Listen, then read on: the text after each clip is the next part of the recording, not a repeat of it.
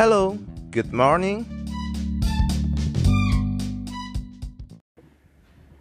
Oke, balik lagi sama gue Christian dan hari ini gue mau berbagi sesuatu tentang yang namanya FUKA. Apa sih FUKA itu?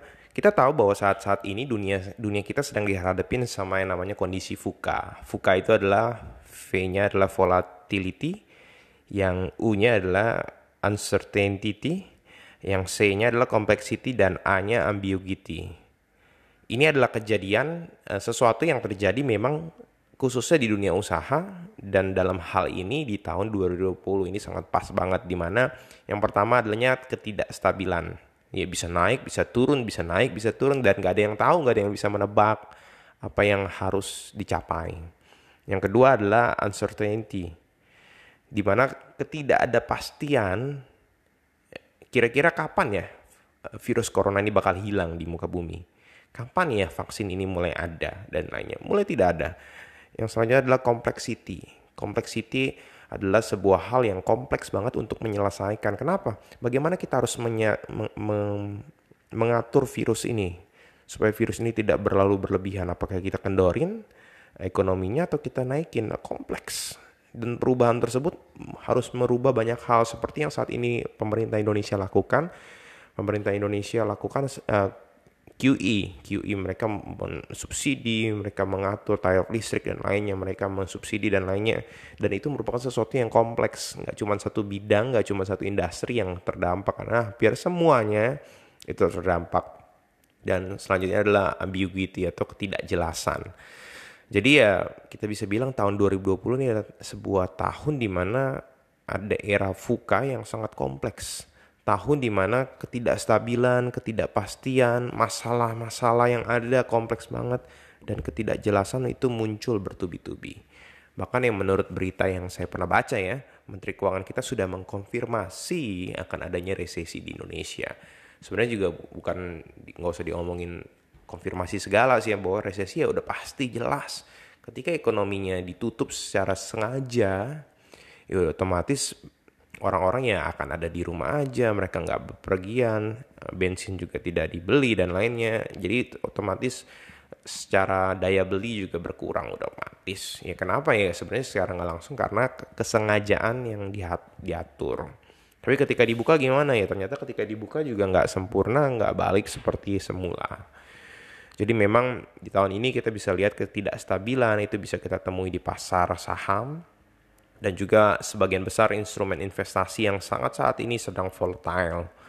IHSG waktu itu bisa 6100 tiba-tiba turun ke 3900 bisa naik lagi ke 5350 sekarang turun lagi ke 4800 jadi uh, sangat volatile dan eh, bahkan kita bisa bilang oh atau sukuk pemerintah obligasi negara pemerintah yang paling aman. Oh minus juga tuh gitu ya jadi di dunia usaha juga saat-saat ini sedang muncul yang namanya ketidakpastian. Hari ini kita bisa dagang dengan baik, besok belum tentu. Hari ini bisa cuan banyak, besok belum tentu. Para pedagang sepeda tuh saat ini lagi cuan banyak, mungkin nanti beberapa lagi, beberapa waktu lagi cuannya juga hilang. Atau mungkin pedagang boba yang waktu itu lagi rame sekali, saya pun pengen buat boba waktu itu.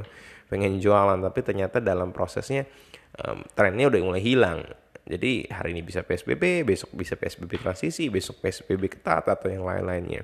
Dan masalah COVID saat ini juga bukan jadi masalah kesehatan aja, tapi udah jadi masalah-masalah ekonomi. Karena kedua sektor ini terkena dampak yang parah sekali. Bahkan ya ketidakjelasan menghantui Indonesia di tahun-tahun selanjutnya. Ya kapan vaksin bisa diedarin? Kapan vaksin bisa digunakan oleh seluruh masyarakat Indonesia? Dan lain sebagainya. Jadi era yang saat ini tuh benar-benar era yang mengerikan sebenarnya. Jadi sebenarnya kita harus banyak mengatur hidup kita lebih lagi nah.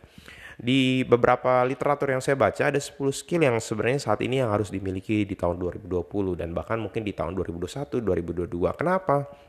Karena tadi kita sebut ambiguity ya. Jadi bisa jadi apa yang kita pelajari saat ini lagi kuliah atau yang apa yang kita pelajari saat saat ini mungkin di dunia pekerjaan nanti akan hilang ya petugas-petugas tol udah mulai hilang, teller-teller bank sudah mulai hilang, admin-admin juga udah mulai hilang, semua yang bekerja yang manual-manual udah bisa dihilangkan segala sesuatunya. Nah, saat ini Jadi benar-benar ketidakpastian itu benar-benar lagi menguji dan sedang mampir di Indonesia. Khususnya kalau kita ngomongin di Indonesia ya. Tapi sebenarnya bukan cuma di Indonesia tapi secara global. Nah, dari era FUKA ini terdapat 10 skill set yang dibutuhkan. Yang pertama adalah complex problem solver.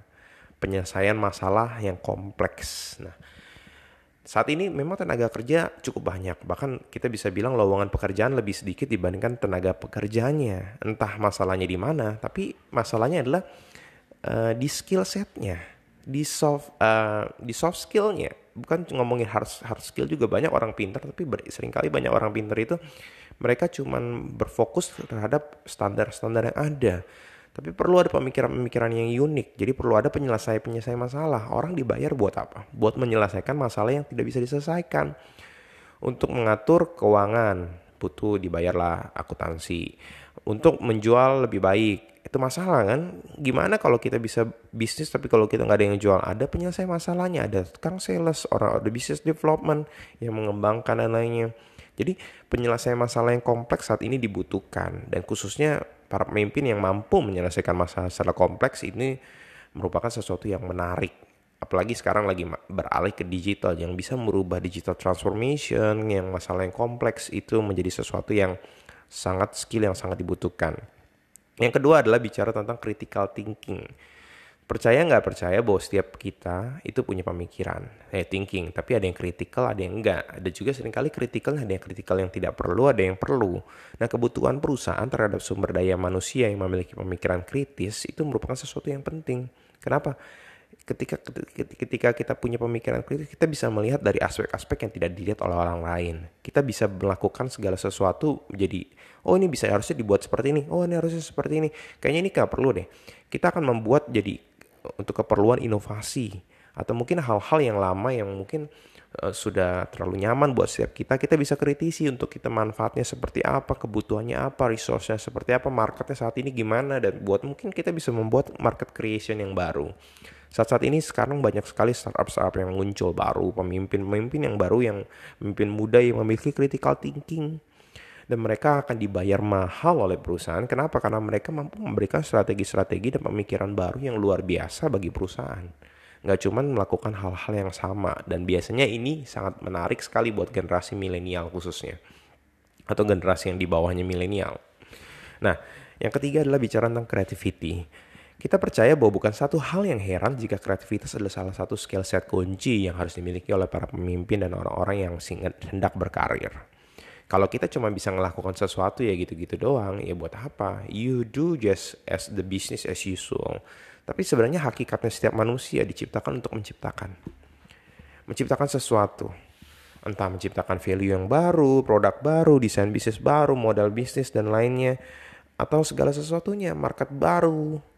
Dan hal-hal tersebut dibutuhkan setiap kita yaitu apa? Kreativitas salah satu skill kita untuk dapat melakukan menambah guna, menambahkan value, menambahkan nilai, dan menambahkan segala sesuatu yang bisa ditambahkan. Ya bisa dirubah, oh inovasi, oh bisa diatur dan lainnya. Yang keempat adalah bicara tentang people management, kekuatan kemampuan dalam mengatur mengatur orang. Percayalah bahwa setiap kita pengen suatu saat akan jadi pemimpin. Dan mungkin saat ini pun juga kita pemimpin, kita memimpin diri kita sendiri. Kita akan terus diperhadapkan dengan orang-orang, baik orang yang bawahan kita, atasan kita, atau yang di sejajar dengan kita. Kita bisa mimpin bawahan, mimpin tim kita. Perlu ada yang namanya leadership.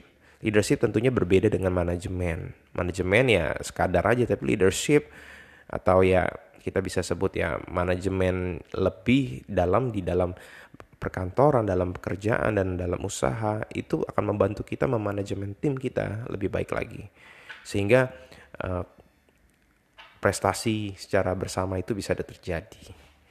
Yang kelima adalah bicara tentang coordinate with others. Kita tahu sekarang saat ini zamannya zaman kolaborasi. Dunia pekerjaan atau di mana pun kita berada, kita akan terus diperhadapkan dengan makhluk-makhluk sosial. Dan sering kali kebutuhan kita kan sesuatu akan itu selalu ada erat hubungannya dengan divisi atau manusia-manusia yang lainnya.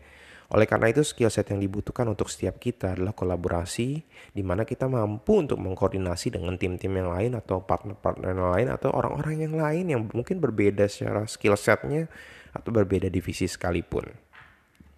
Itu yang kita bicara yang ke Yang keenam kita bicara tentang emotional intelligence. Kita udah tahu bahwa saat-saat ini EQ berperan yang cukup penting dibandingkan ya IQ dulu mungkin di zaman beberapa 10 tahun yang lalu mungkin IQ akan menjadi hal yang utama. Tapi sekarang EQ sudah mulai menjadi hal yang menarik. Dan banyak penelitian literatur jurnal yang mengatakan bahwa orang-orang yang memiliki EQ yang tinggi cenderung mereka dipromosikan lebih lebih luar biasa lagi. Dan biasa mereka ada di posisi-posisi penting. Jadi EQ itu yang harus dipelajari lebih lagi. Dan yang ketujuh kita bicara tentang judges, judgment dan decision making. Tentunya kemampuan, pengetahuan, skill set yang kita punya pada akhirnya adalah fungsinya untuk menentukan sebuah keputusan. Ketika kita bisa mengambil keputusan dengan baik, dengan cepat, dengan tepat, itu akan menjadi sebuah nilai yang kunci buat setiap perusahaan untuk setiap uh, usaha apa pun yang kita lakukan saat ini. Jadi ketika kita bisa punya penilaian yang baik dan decision making yang tepat, kita mampu bisa melakukan segala sesuatu dengan baik. Selanjutnya yang kedelapan adalah kita bicara tentang service orientation atau ya kemampuan untuk pelayanan yang baik. Jadi apa sih yang membedakan bank ini dengan bank itu selain dengan teknologinya dan lainnya tentu pelayanannya apakah orang-orangnya ramah ketika orang-orangnya melakukan segala sesuatu pelayanannya baik atau apa yang membeda toko ini dengan toko sebelah sering kali uh, barang yang dijual sama mungkin harganya sama tapi servisnya berbeda servis itu yang harus ditentukan menjadi excellent kita harus punya service orientation. Jadi ketika kita menjual sesuatu, ketika kita berbisnis, uh, mengerjakan sesuatu, lakukanlah dengan pan, cara pandang kita melayani. Ketika kita melayani, ya kita akan memberikan yang terbaik. Yang kesembilan adalah bicara tentang negotiation. Kemampuan negosiasi merupakan kemampuan yang sangat menarik, di mana negosiasi itu dipakai di dalam segala hal, bahkan politik, itu negosiasi. Apalagi kalau teman-teman yang saat ini berkarir dalam bisnis to bisnis, B2B, bisnis dengan partner itu menjadi daya kunci sebagai eh, untuk kita dapat mengembangkan bisnis kita. Dengan kemampuan negosiasi kita akan mendapatkan harga yang tepat. Untuk dengan kemampuan negosiasi kita dapat mendapatkan bisnis model yang cukup baik. Dengan kemampuan negosiasi kita dapat membangun hubungan juga ketika negosiasi kita bagus, win-win dan lainnya, kita, kita dapat membangun hubungan juga dengan orang lain. Yang terakhir adalah cognitive ability atau agile. Agile buat orang-orang mungkin udah sebuah kata-kata yang biasa, tapi buat sebagian orang agile itu ya belum terlalu terbiasa. Agile itu mereka fleksibel dan cepat. Mereka bisa bergerak dengan baik, adaptif sekali dan kemampuan-kemampuan yang seperti itu dan itu yang diperlukan dan khususnya banyak yang Eh, yang jarang saya lihat dalam korporat-korporat besar. Mereka terlalu terkungkung dalam birokrasi, terlalu konvensional, terlalu ya nggak aja lah intinya lah. Padahal di dunia serba cepat ini kecepatan adalah merupakan satu hal yang utama. Ya ketika kita meluncurkan produk baru dan kita yang pertama, market akan melihat market akan keep in the mind dan akan melihat top of the mind. Jadi kalau misalkan kita ngomong deh, air mineral apa yang kita makan, yang kita minum sekarang? Aqua. Atau kita bisa sebut lah ya, uh, maka mie instan apa yang kita makan? Indomie. Padahal sebenarnya bukan makan Indomie, makan mie sedap mungkin atau sarimi. So itulah yang sebenarnya yang harus dimiliki dan agile itu berbicara dalam banyak hal, nggak cuma dalam uh, bisnis dan lainnya. Tapi ketika hidup kita agile juga, kita mampu melakukan segala sesuatu dengan baik, kita dapat mendapatkan hasil yang jauh lebih baik pastinya. Dan itulah tadi yang saya bicarakan adalah 10 hal kemampuan skill set untuk menghadapi era-era VUCA. Tentunya um, pekerjaan atau job desk kita mungkin suatu saat akan hilang, akan digantikan dengan yang lain. Tapi ketika kita punya 10 skill ini, kita dapat beradaptasi kita akan bisa masuk dalam pos-pos tertentu dan kita terus akan mendapatkan hasil yang terbaik. Itulah yang harus kita lakukan. Kita harus capai hal-hal tersebut. Oke, segitu aja dari gua. Thank you and God bless you. See you.